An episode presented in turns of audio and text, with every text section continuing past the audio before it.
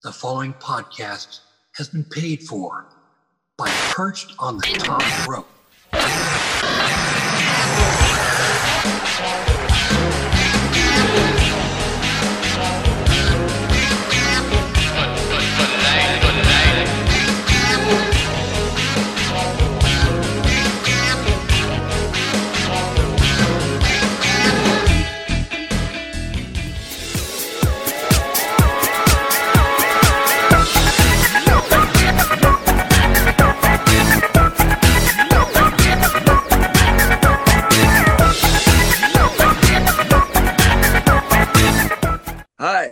This is your stats. You are wrestling a Project on the Top Rope. Good afternoon, everybody. Thank you for joining us for this special call with Tony Khan to discuss the upcoming Ring of Honor Final Battle pay-per-view event at the Curtis Culwell Center in Garland, Texas. Just some quick housekeeping items in the interest of time and giving opportunities to as many people as possible. We kindly ask that you refrain from asking two-party questions. Also, please try to keep your questions focused on Final Battle this week. And as Robin mentioned, please make sure your phone is unmuted. So with that, I will turn things over to Tony for some opening thoughts, and then we'll open the line for questions. Thank you very much. Hey, everybody. It's great to be here to talk about ROH Final Battle. I'm really excited about this event. Uh, it means a lot to so many of us for a number of reasons, and there's a lot of things to get excited about this year with Final Battle, and I'm excited to talk to you all about them. And um, if uh, you do have two-parted questions, uh, three-parted questions, whatever they are, I'll do my best, but uh, try to get through everyone's questions, and hopefully everyone gets a, a chance to talk. Thanks. Great. Thanks, Tony. So we're going to start things off with Chris Mueller with Bleacher Report, followed by John Alba with Fight. Hey Tony, Hey, I uh, so with MJF and Adam Cole both being injured or banged up right now, and the ROH tag titles not having appeared on ROH for quite a while, has there been consideration of maybe vacating the titles so you could potentially put them on another tag team and have them featured on ROH a little more often? it's definitely something uh, to look at at some point. Uh, you know, I know that uh, it was something that MJF said was important to him and Cole was to try and uh, maintain the belts for when Cole gets back. Obviously, it's uh, been a long road to recovery from a, a bad injury, but you know we're all excited about having Adam Cole back in AEW as soon as he can come back, and uh, they are a great tag team for any company, and certainly have been a huge part of AEW this year and a big success for us. So uh, with Adam Cole and MJF uh, being champions, I think you know certainly that uh, is something to consider. Great. Thank you, Tony. Uh, next up is John Alba with Fight, followed by Sean Ross Sapp with Fightful. Hey, Tony. Great to chat with you. Hope everything's going well with you. Uh, I got a question about distribution for you and Ring of Honor. Uh, it's been almost two years now since you purchased Ring of Honor. Where do things currently stand with your general business dealings with Warner Brothers Discovery? And does Warner Brothers Discovery view Ring of Honor as a viable property to maybe bundle in any potential deal with Ring of Honor and uh, AEW? Well, it's a great question. We've had uh, really good talks with Warner Brothers Discovery. had a great visit with them today, and uh, we've got uh, a really exciting relationship that has grown a lot over the years, and it has expanded for AEW. Ring of Honor is still really a, a third party in, in the relationship and is a company that's putting on really exciting wrestling, and it's, I think, peripheral to the conversation right now but it offers a lot of value to AEW and to media companies. There's a lot of interest in ROH and uh, some of the most exciting wrestling and some of the most exciting stories and some of the uh, best events in ROH's history are happening now. And it's really awesome that ROH has uh, these options and also it's very complementary for myself and my family and our business interests that, you know, the ROH rights and the massive library and IP are there and accessible to us as we pursue uh, new rights for AEW in 2024. And we also have the additional value of the ROH library with the AEW library that continued to grow. Almost 220 episodes of Wednesday Night Dynamite alone, and well over 100 episodes of Friday Night Rampage. And uh, it's been an exciting half year on AEW Collision, and had a great show this past week, and I think several weeks in a row, great episodes of Collision, in particular since the Continental Classic kicked on and Dynamite We've had some great shows recently also, especially since the Continental Classic got going. And uh, it's been a banner year for AEW on pay-per-view, and our pay-per-view library has continued to grow with more events and great history going back to 2019. So the library is a big part of the AEW media rights, but having the complementary value of the Ring of Honor library that I purchased with the company for what I believe is a very good value uh, in 2022. It's a very valuable asset to position in the marketplace along with the AEW streaming library and the ability to create new events in the future from AEW and Ring of Honor and continue great traditions like Final Battle this Friday. Thank you. Thanks, Tony. Next up is Sean Ross Sapp with Fightful, followed by Amy Nemmity with WrestleJoy. Hey Tony, to kind of stay on the the ROH TV rights uh, talk, there, there were rumors that uh, before CW got involved with with other wrestling companies, that they had actually been interested in possibly uh, bringing ROH on onto their side of things. Is that accurate? And, sort of how do you weigh that type of situation? Because I know you have basically a, a, a huge bundle of availabilities coming up over the next year is that something that you prefer to shop all together or individually, or do you have a preference? Well, starting there with the last part of the question, I would say that it is of value for us that we have this big library and additional media rights in addition to the five hours of weekly television and the great shows with Wednesday Night Dynamite and AEW Rampage and AEW Collision. And having that along with uh, our big pay-per-view shows and our library, and then complementing that with ROH, the, the new events, uh, which we've had some of the best events ROH has ever had have been in the last couple of years in the time we've owned the company, and the ability to go back and look at some of the greatest wrestlers in the world. A lot of them are in AEW now, and and some of them wrestle in other companies all over the world. And great to be able to look back at that library of events, but definitely, I think that is a value add for both AEW and Ring of Honor to be aligned with media rights that are coming up for AEW in 2024. It's going to be uh, a very exciting uh, time for AEW, and it's great to have ROH there as a strategic value. And then as far as the TV rights, we've had a lot of interested parties. I've been, for the reasons we just talked about, the aforementioned parts that we just discussed, uh, it's definitely something I've been holding on to and haven't had a lot of detailed conversations. I think CW's great network, and we did have a visit. Dennis uh, visited us at the forum uh, last year, and it was great. And uh, I have a lot of respect for Dennis Miller and the CW folks, and I think uh, you know the timing uh, for us wasn't necessarily right, but I think there was a lot of great uh, interested people in the marketplace in both AW and ROH. And I think for, uh, you know, 2024, it'll be really exciting uh, uh, time for uh, pro wrestling. And ROH, I think, added good value going forward in this exciting uh, opportunity for AEW and ROH. And it's also been great to keep ROH thriving, and it's proven that it's adding a lot of value to the wrestling ecosystem. There's great matches that have happened, things that are really important and wouldn't have been possible without the purchase of ROH.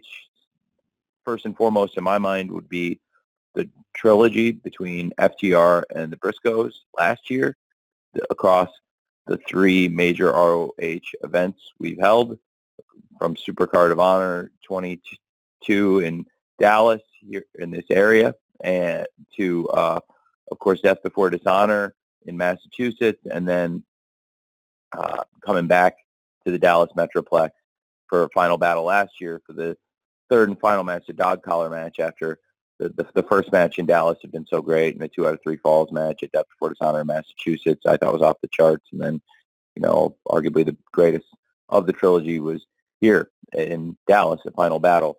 And I've seen people question why the event, uh, with the significance of keeping the event uh, around Dallas. That's a lot of the significance around the event.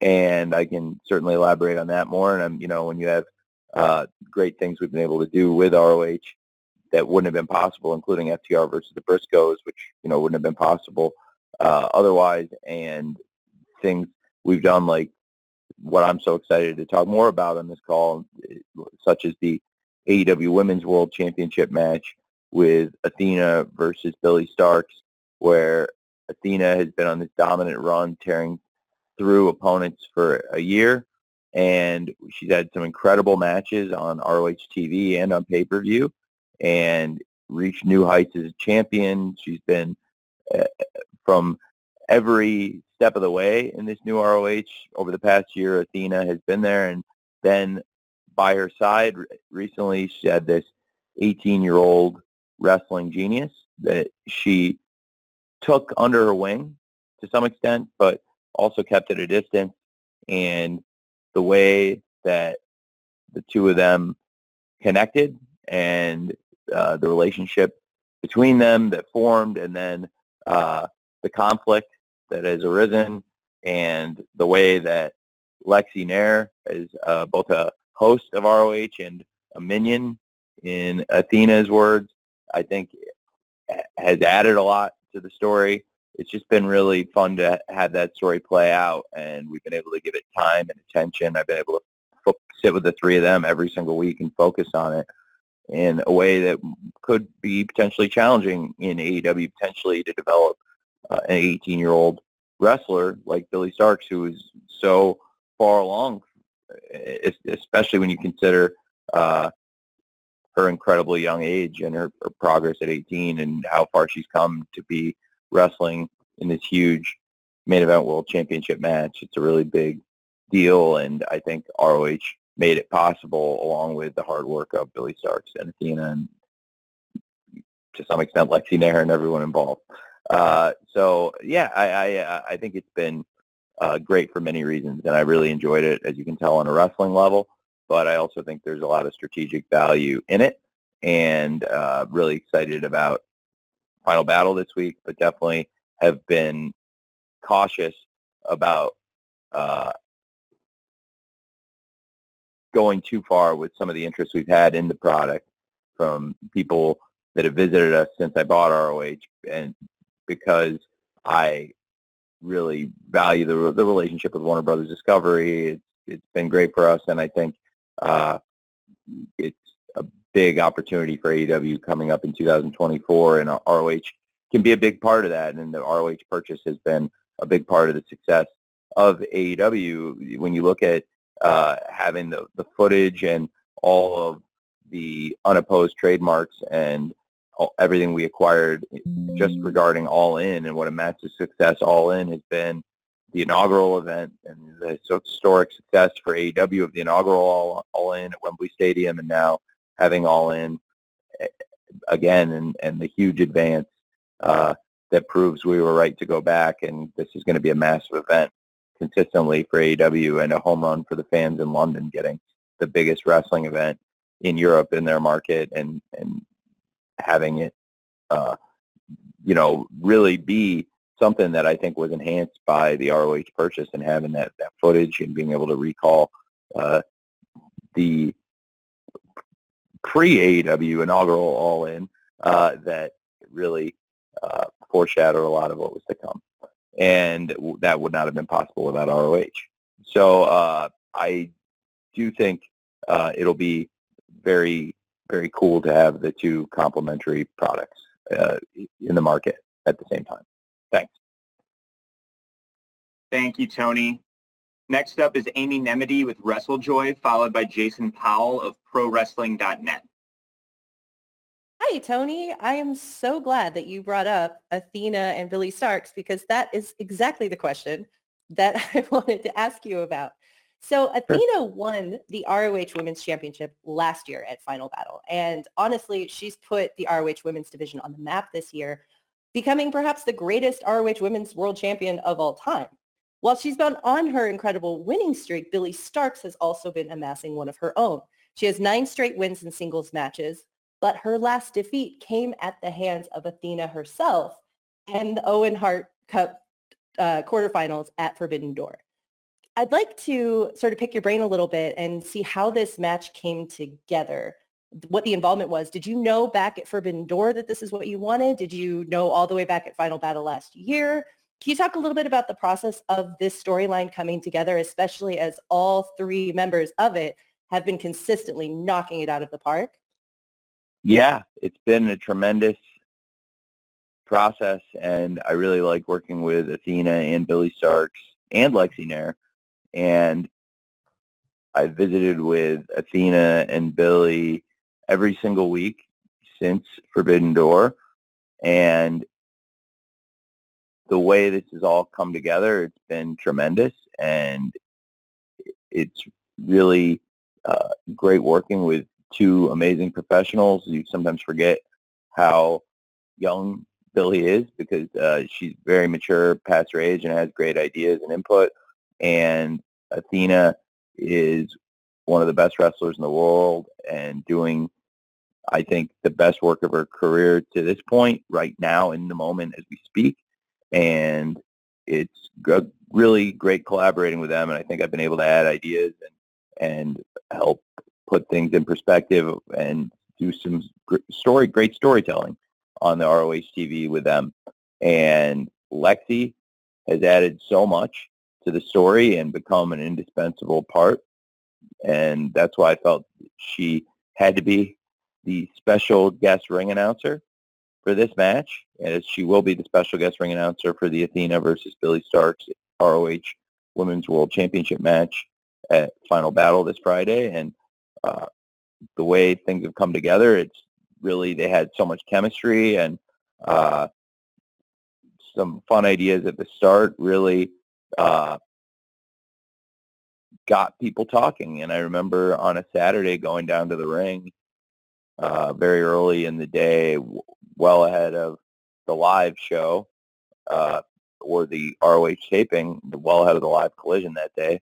And it was uh, one of the very early collisions. Of course, collision you mentioned Forbidden Door, and that was uh, right around the time that show started. Was around Forbidden Door, and I think it's been very additive to the AEW pay-per-view product but also I've really enjoyed being able to work with the different people on ROH uh, on the Saturdays every week, and I think it's been good for that that that crew and some of the great veteran wrestlers that are on Collision to work together. And certainly one of the great veteran wrestlers every Saturday there has been Athena, and I really have enjoyed working with the two of them. And it was early on, I went down to the ring and had said, I think this is really getting a lot of steam, uh, and I think we should stay with this, and we can uh, really make this something very special. And I, you know, had some ideas, and they've had some great ideas, and come together every week, and uh, it's been a great collaboration, and everybody involved, Athena and Billie and myself and Lexi as well. Uh, have put great things into it every week, and uh, you know, since the summer. We've been having a lot of fun with it, and we're excited for a final battle. And it'll, it'll be something really special. I think Athena and Billie really deserve this spotlight, and it'll be a great main event match for the ROH Women's World Championship, Athena versus Billie Starkz on Friday night. Thank you, Tony, and thanks, Amy. Next up, Jason Powell with ProWrestling.net, followed by Samantha Shipman of the Daily DDT. Yeah, hey Tony, you previously said that you don't view Ring of Honor as a developmental brand, and you pointed to the the brand's champions. With Eddie Kingston giving up the ROH title to you know, create the Triple Crown title, uh, we've also had Samoa Joe forfeit the TV title. The Young Bucks and Hangman Page lost the six-man titles.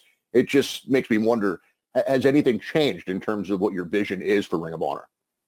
Well, I think no, no, it hasn't, uh, and I think we'll have a really consistent and sustainable uh, company that we've been able to build that has great shows and has put a lot of great matches into the wrestling ecosystem that I was very excited to revive because it has a great history and had a lot of value that it could add to my own portfolio personally, but also to the world. And I think what we're seeing here with this event, and you look at some of the matches that I don't think necessarily with the five hours of AEW TV that as far as having every week the, the, the consistency there, I don't know if it would have been possible to develop those stories. And certainly for some of the young wrestlers, I think it's been excellent. But we have a great veteran group, and it's really about great wrestling and a prestige product. So Eddie Kingston put the ROH World Championship and the New Japan Strong Openweight Championship up as part of this huge Continental Classic. And now every time we go out for these matches, you see the three belts out there, including the ROH World Championship, along with that New Japan Strong Openweight Championship and the AEW Continental title in the bag. And I think it's really important to note that whoever comes out of the Continental Classic, when you look at this incredible field with 12 wrestlers, any of them would be a great champion. They're all very established stars. And the way the tournament's shaking up and the exciting leaderboard for the tournament in the Gold League and Blue League respectively, I think it's something to watch for that there's going to be a great world champion coming out of this for ROH at this point, no matter who wins the Continental Classic. And that'll be somebody that'll defend all these championships across promotions and be a touring champion tying together this wrestling universe. It's, it's very exciting. We've had cross promotion uh, working with New Japan Pro Wrestling in particular, but this offers more opportunities to have a touring champion uh, like I grew up following. And I also think it's, uh, you know, with the champions, in addition to the Ring of Honor World Championship, you look at the Women's World Championship, and it's held by such a great veteran, and we have that incredible main event to look forward to with Athena versus Billie Starkz. and it's a great example of uh, where I think a young wrestler with tons of upside has been the beneficiary of working with such a incredibly talented and respected veteran like Athena. And I think we have some great champions in the company right now. There's also some great young wrestlers, and it's a great blend. And without having uh, all the, the, the the necessary elements of other televised wrestling shows, by having the, the, the streaming product we have right now, also uh, we're not as uh, locked into specific format times so people can have longer matches or in some cases if they're not ready to have longer matches shorter matches and uh, not be thinking about commercial breaks or uh, you know certain aspects of it but there are other aspects that it's great for the people to learn working on television working in the same arenas with the same production staff and and there's a lot to be said for it for the young wrestlers but it's also a great group of top veterans and a prestigious wrestling product with prestigious championships. Thanks so much, Tony. Next up, we have Samantha Shipman with the Daily DDT, followed by Bill Pritchard with WrestleZone. Hi, Tony. Hi. Uh, I have a question for you. Uh, I guess Athena is the woman of the hour here, uh, and I, what's you know, I would agree with. I believe what Amy said that Athena has been probably just I think the best champion in in the world, uh, the best women's women, uh, champion in the world. Um, but what we've seen with Athena is she has defended her title completely in ROH, where we've seen our other ROH champions defend it in AEW? And is there a specific reason why she only defended her title in ROH? And then regardless of who wins on Friday, can we see the champion defending their title in AEW or are they going to be strictly on Honor Club?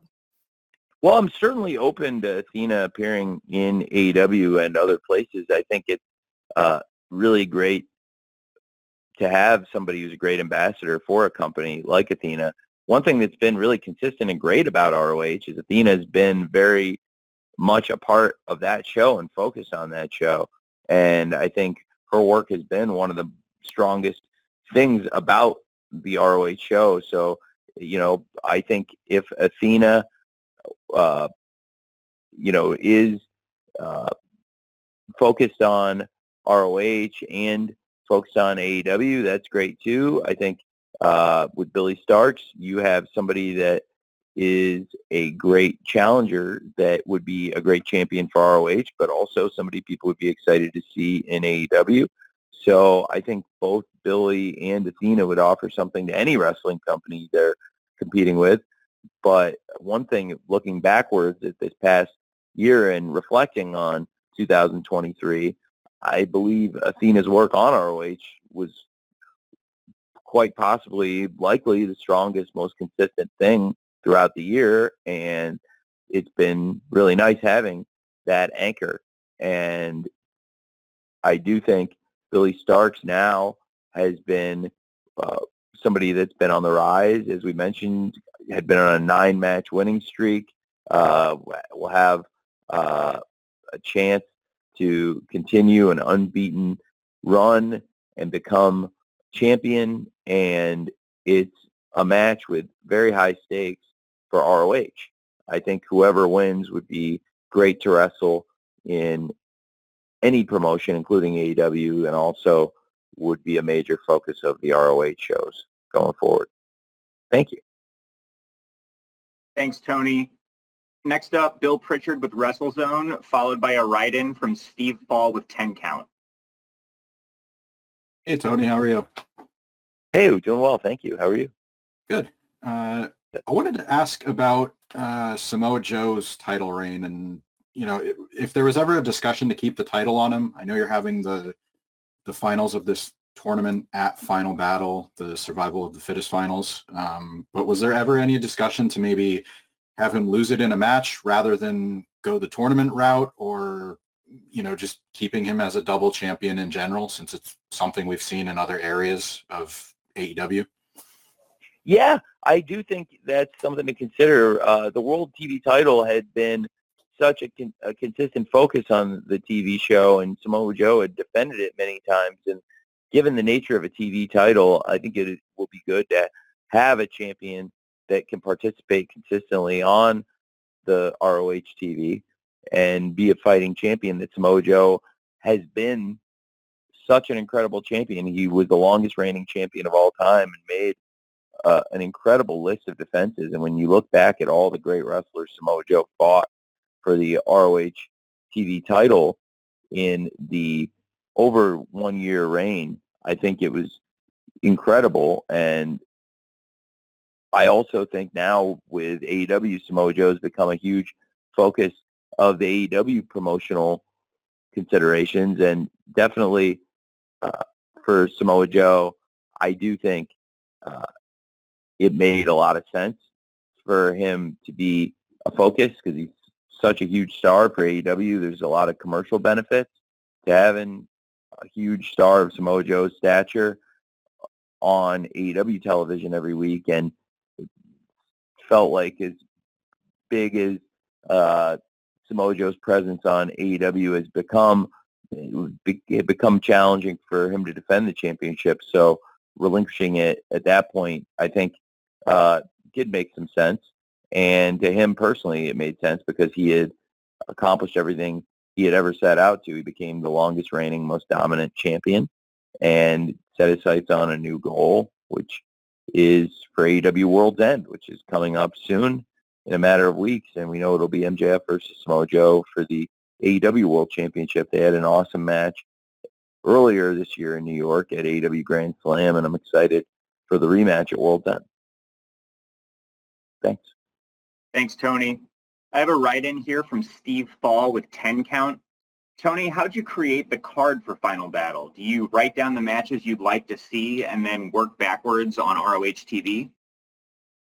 Well, it's a great question. For the most part, it was thinking about uh, the end game, certainly with its, its different matches have different uh, stories and different ways we got here.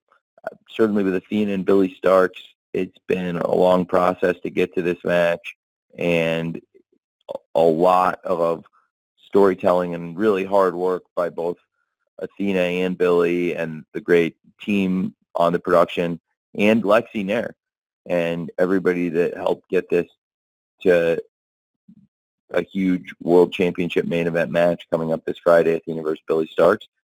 Something that I had wanted to see and I couldn't put my finger on what quite the right thing was, but it meant a lot to me and doing the show in Dallas this week means a lot is the fight it, it, normally would call it a fight without honor, but it doesn't really feel right here because really we have a lot of honor, and I think we are uh, trying to honor Jay Briscoe, Jamin, and he is somebody I actually first met in Dallas at ROH when I had my first show after acquiring the company at Supercard of Honor 2022. And speaking of Samoa Joe, we just talked about him. That was where he arrived.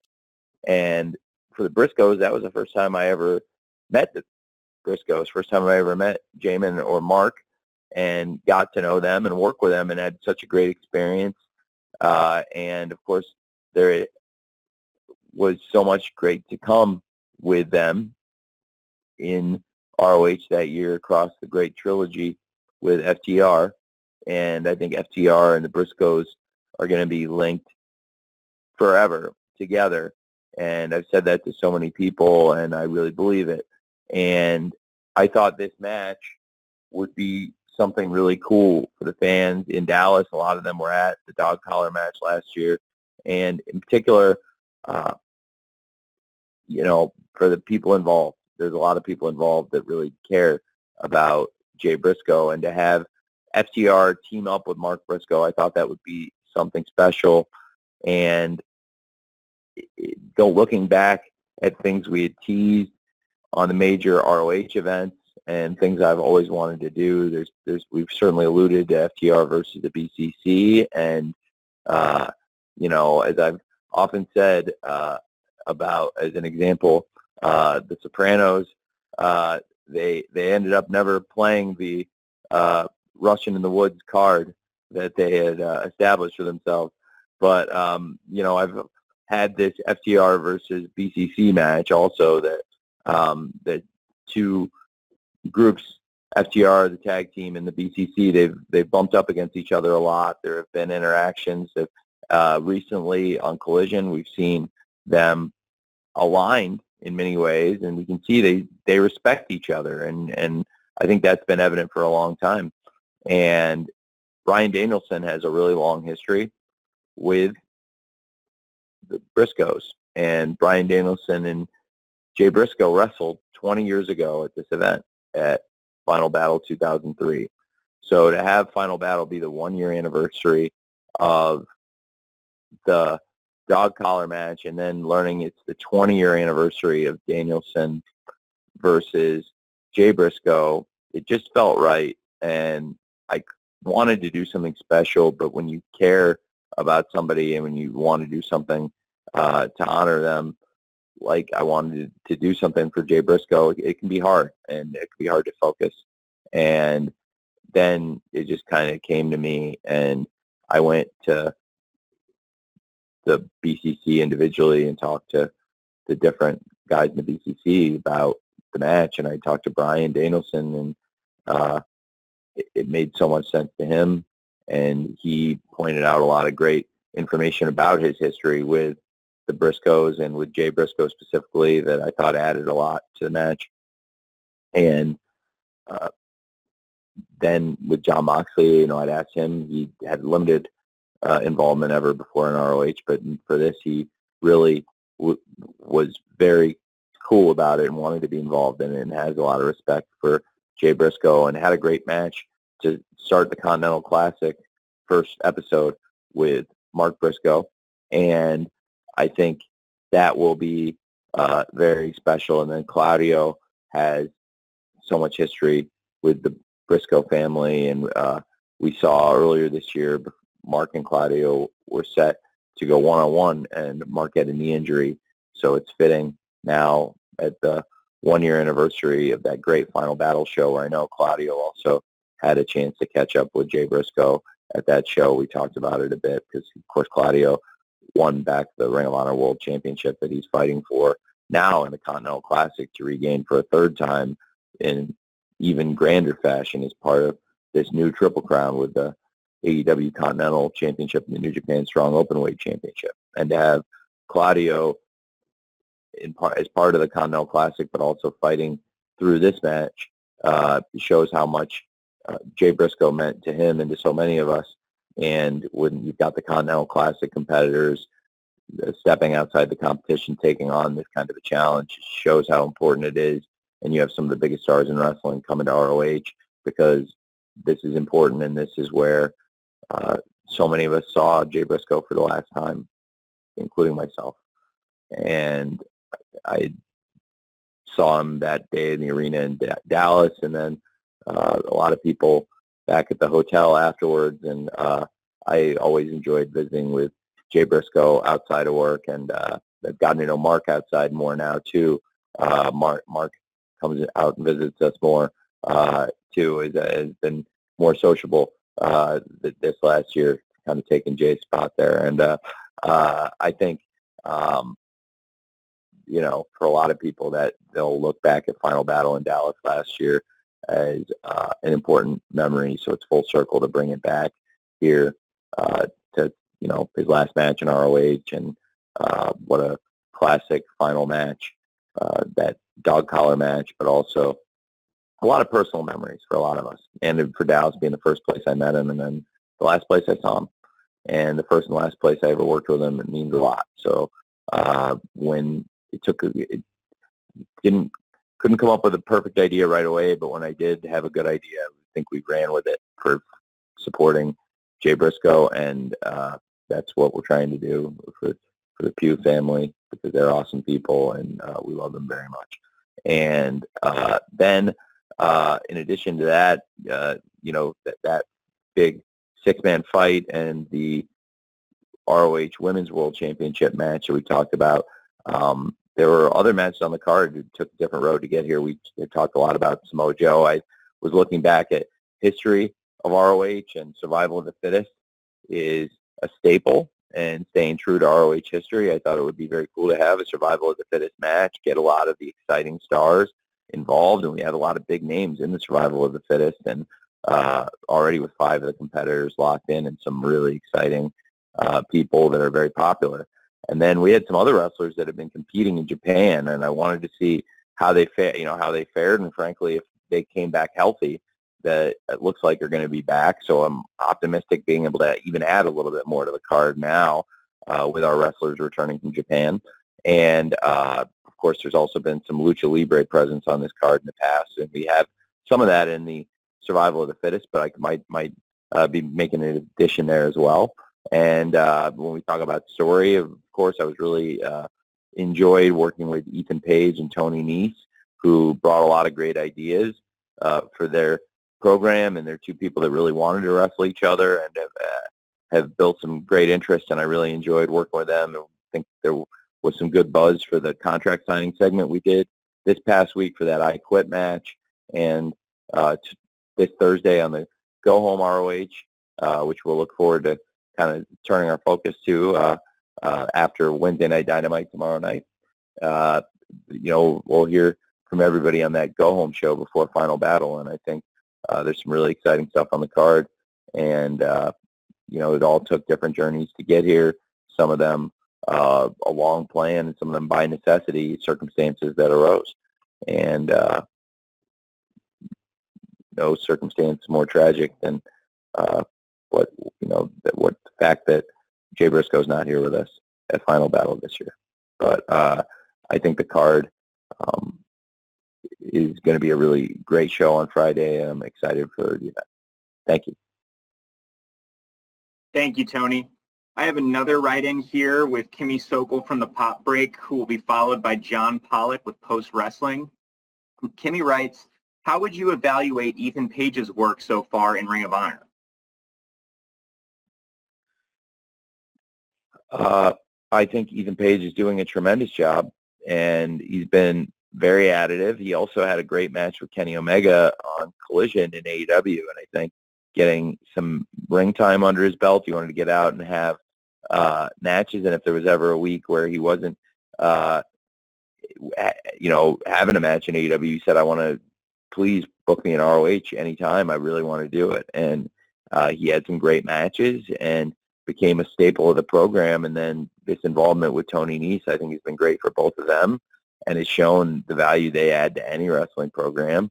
And uh, should be a great match and has become a heated rivalry. And you can look back and see how it got here on the ROH TV. And I think it's been uh, two great wrestlers having an opportunity to showcase themselves when it's sometimes jam-packed with big names on AEW TV. They're great names too, uh, Tony and Ethan. And I think, uh, you know, you asked about Ethan. Ethan's somebody that uh, really double dipped. He had the great contract signing this past week on Thursday, and then on Saturday had an awesome match with Kenny Omega on Collision that did very well and did a good rating, and he did very well in the match. And uh, was tremendous for both men, and I think meant a lot to Kenny and Ethan to have a big match in their home country, Canada. And uh, I think uh, now he'll have a, a big match Friday at Final Battle. So he's doing great stuff. Thanks for asking. Thank you, Tony. Next up, we have John Pollock with Post Wrestling, followed by Paul Berry from Newsweek. Hey, Tony. The last time we got a, an updated figure from you for Honor Club was around uh, 15,000 subscribers. I was just curious if there's an updated figure you can share. And are you viewing this experiment on Friday as such of seeing how it does as an exclusive to Honor Club, or could we see it go back to pay-per-view in the future? How are you viewing that decision? Well, it's a great question. Uh, I think for this has been tremendously successful in terms of gaining new subscribers. So at least as an experiment, I think it's been a big win.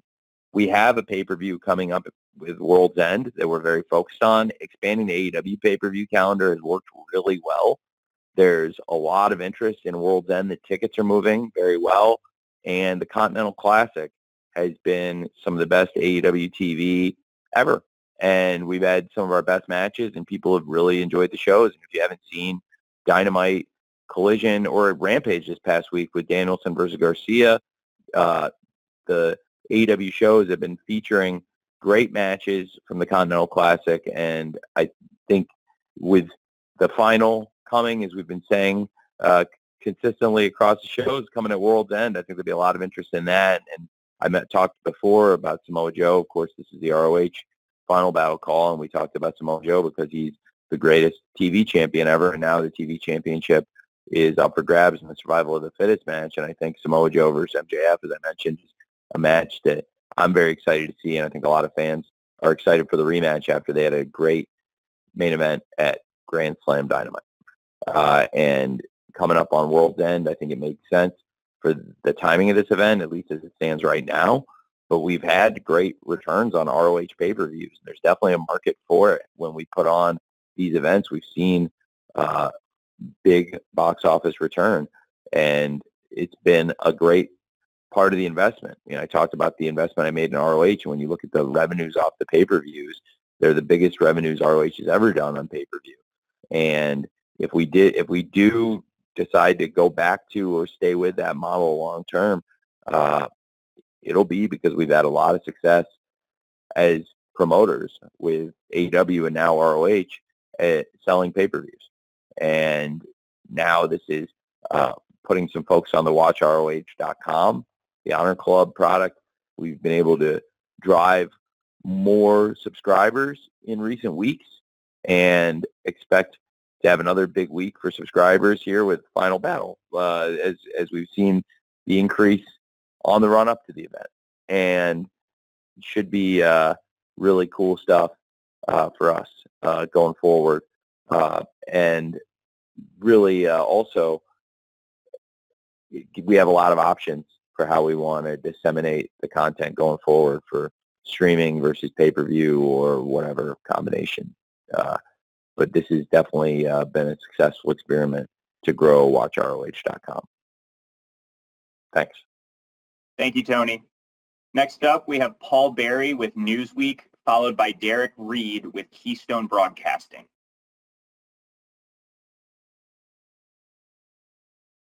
Hey, Tony. Uh, great being you on Honor Club this week for the contract signing. I hope you're keeping Mark Sterling's card in a very safe place. Um, obviously, uh, MJF has a lot on his plate between Samoa Joe and Wardlow and the Devil, Adam Cole's injury, Roddy yelling at everyone, walking red carpets with John Cena. But as the scumbag of the people, when will we see the tag team champions follow your lead and appear on Honor Club? It's a great question, uh, and uh, I think it's something to uh, to you know consider here um, with MJF and Adam Cole and uh, the tag team championship. Was actually the very first question I answered to some extent. Was you know uh, reflecting on how important MJF and Adam Cole have been to AEW this year, but also uh, how they would raise the profile of any company, including ROH, where they're the champions, but certainly with Adam Cole's injury, uh, they have not been able to make regular appearances. So that is something to consider, absolutely. But thank Great. you, and I do. I, I did to to to follow up though, Danny. I did. Uh, I did keep uh, Mark Sterling's card in a very safe place, and uh, you never know when you're going to need a Mark Sterling. So thank you very much. Thanks, Tony. Next up, Derek Reed with Keystone Broadcasting, followed by a write-in with from Joey Galizia with Wrestle Purists. Uh, hi. Uh, thanks for taking my call. Um, I was kind of wondering about the Pure division. Um, you know, with the Triple Crown Championship being created, uh, it seems like the champion's going to be working in three different spots, really. And is that going to shine more of a light on the Pure division? Are you looking to maybe maybe reinstitute the rankings, but in the ROH Pure category?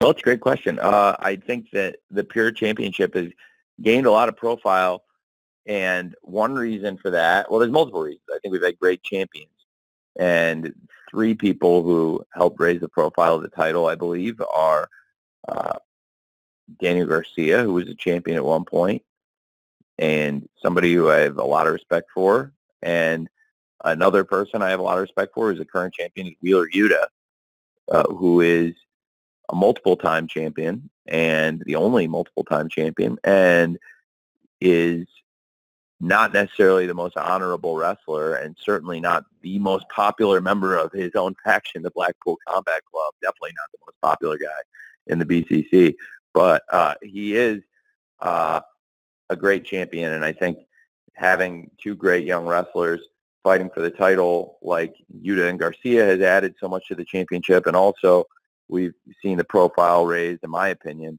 by Katsuyori Shibata, who I feel has been wrestling's greatest champion. And anytime he defended the ROH Pure Championship, I believed in the stakes and the importance and the honor of the championship. And when it comes to the pure title, uh, I think Katsuyori Shibata has been really important to raising the profile of the championship. And now Wheeler Yuta has very big shoes to fill, and Wheeler Yuta is a great wrestler, and he's very capable of doing that. I think when he uh, wants to do it. So there's a lot of uh, exciting stuff to keep a keep an eye on when it comes to the ROH Pure Championship.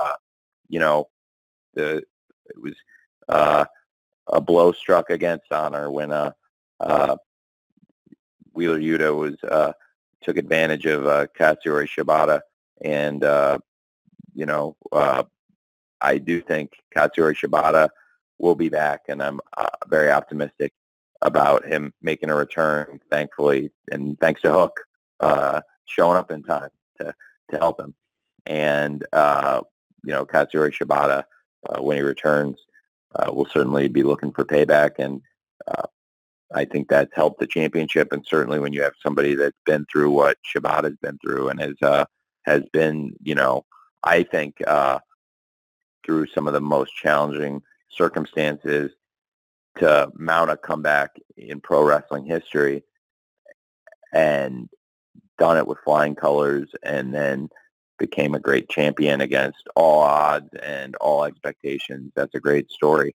So uh, that's something to keep an eye on also. And I have a lot of respect for all three of those men, Garcia, Yuta, and Shibata, and I think all of them add a lot uh, to any wrestling promotion, and certainly have added a lot to ROH as the pure champion. Thank you. Thank you, Tony. Um, I have a write-in here from Joey Galizia of Wrestle Purists. Tony, New Japan Pro Wrestling just announced that they're launching a global championship. So based on your relationship with New Japan, do you foresee that title being defended in Ring of Honor or AEW? And would that affect any type of plans with the Triple Crown Championship? I certainly would be open to having any of New Japan's great champions defending the title in AEW or ROH or uh, any promotion. I think that's great. And New Japan Pro Wrestling has uh, a really, really exciting roster. They have some of the best wrestlers, and we have a really exciting opportunity going forward to present uh, what I believe is uh, a, a, a unified champion across uh, the Triple Crown, the three titles, the AEW Continental Championship, along with the New Japan Strong Openweight Championship and the ROH World Championship. So uh, with any New Japan champion, we would certainly welcome them to compete as part of the same spirit uh, of competition and the partnership with New Japan Pro Wrestling. So uh, we're excited about that news, and uh, certainly that uh, creates another exciting opportunity in the world of pro wrestling with the great roster that New Japan offers. Thank you, Tony. And we're going to close here today on a question from Ella J with SE Scoops. Any news on who the sixth competitor will be in the TV title, uh, TV title Survival of the Fittest match? Well, stay tuned uh, to ROH. We've got a great five competitors. Of course, the six in the Survival of the Fittest, and we've been following it here, uh, and um, we'll uh, be announcing more and uh, keeping people engaged uh, on the run-up to the event. And there's still uh, a little bit more uh, to go, a few more days and one more TV. So, but I'm excited about the survival of the fittest match, and it's a great question, Ella, and I really appreciate it. Thank you, everyone. We are now at the end of our time. We'll be distributing an audio recording to all attendees shortly, and we thank you again for being a part of today's call.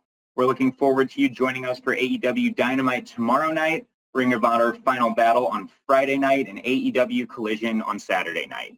Thank you.